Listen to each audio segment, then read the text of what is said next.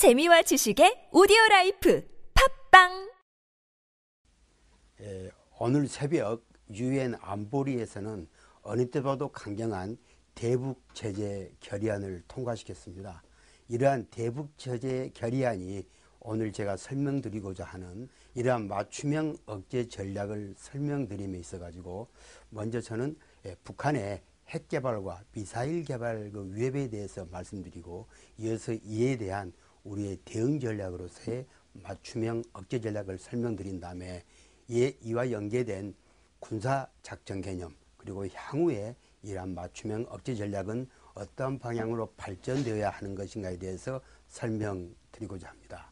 먼저 북한의 핵 개발과 미사일 개혁 개발 위협에 대해서 한번 살펴보겠습니다. 잘 아시는 바와 같이 북한은 1990년대부터 폐연료병을 처리해서 현재 약 40 내지 50kg 핵무기 약 6개 내지 8개를 만들 수 있는 이러한 핵물질을 확보했고요. 그런가 하면은 2000년대에 이르서는 고농축 우라늄 프로그램을 추진해온 결과 대략 최근에는 연간 30 내지 40kg의 고농축 우라늄을 생산할 수 있는 능력을 가지고 있는 것으로 추정하고 있습니다. 더구나 북한은 이러한 핵물질을 이용해서 계속 핵 실험을 해오고 있습니다. 바로 최근에 제4차 핵실험을 했는데 이러한 핵실험의 그 특징을 살펴보면은 최초 플루토늄에 의한 핵 분열 폭탄에서 그 다음에는 증폭 핵 분열 폭탄 그리고 최근에는 북한 주장에 의하면은 핵융합 을 이용한 수소폭탄을 실험했다고 주장하고 있음으로써 북한이 주장하고 있는 이런 다종화 나아가서는 예, 다량화도 추진하고 있는 것으로 우리가 추정하고 있습니다. 다량화를 우리가 보면은 오는 2020년까지 학자들에 하면은 북한은 50개 나아가서는 약 100여 개의 핵무기까지 보유할 것으로 추정하고 있기 때문에 매우 큰 위협이 우려되고 있습니다. 또한 북한의 미사일 개발에 대해서 살펴보면은 북한은 이미 1980년도에 한반도 전체를 타격할 수 있는 사거리 300 그리고 500km의 스커드 BC를 배치했고요. 그런가 하면 1910년 후인 1990년대에는 이 대부분의 일본까지 타격 가능한 사거리 1300km의 노동 미사일을 배치했습니다. 그런가 하면 2000년대 후반에는 일본은 물론 괌까지 미군의 전략기지인 괌까지 타격할 수 있는 사거리 3,000km인 무수단 미사일을 배치한 바가 있습니다. 북한은 여기에 그치지 않고 바로 최근에는 1998년부터 최근 6차에 걸쳐 가지고서 대륙간 탄도탄 즉 대포동 2호로 추정되고 사거리 약 12,000 내지 13,000km로 추정되는 이러한 장거리 미사일 시험 발사를 인공위성 발사한다는 명분하에 계속 추진해 오고 있습니다.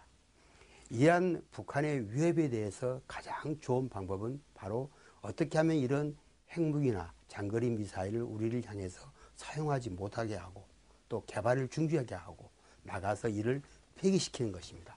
이러한 걸 추진하기 위한 가장 좋은 대응 전략은 바로 기본 개념은 억제인데요. 손자병법에 나오는 부전이 구린지병, 즉 싸우지 않고 적을 굴복시키는 개념입니다.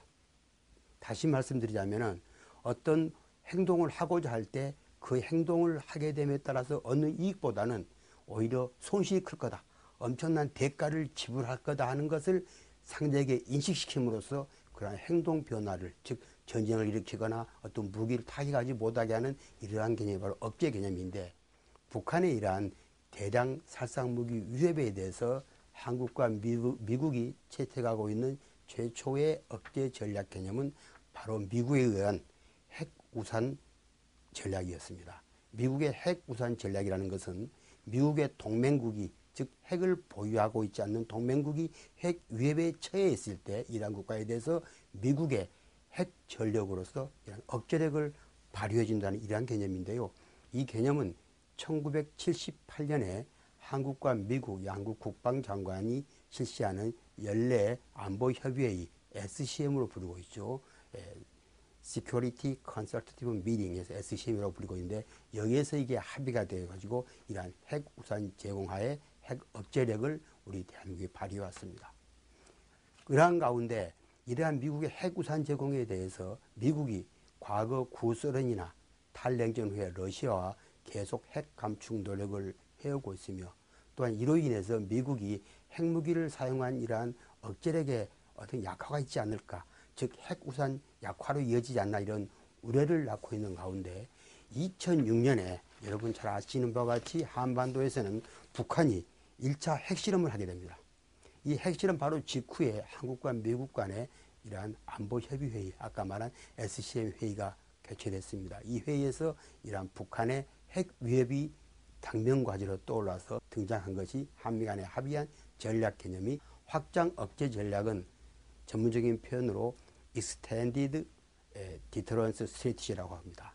이렇게 확장 억제 전략의 근본 개념은 뭐냐면은 미국이 이러한 미국의 모든 핵 능력을 가지고서 동맹국까지 억제 능력을 확장한다는 그러한 개념이고 그 다음에 이런 억제 수단 면에서 기존의, 기존의 핵무기만 가지고 했던 것을 여기에 추가해서 미국의 각종 재래식 전력, 소위 미사일 방어 체제, 미sil 디펜스 MD라고 부르고 있죠. 핵 억제 수단을 동원해서 우방국을 도와주겠다, 지원해주겠다 하는 이러한 개념이 바로 확장 억제 전략입니다.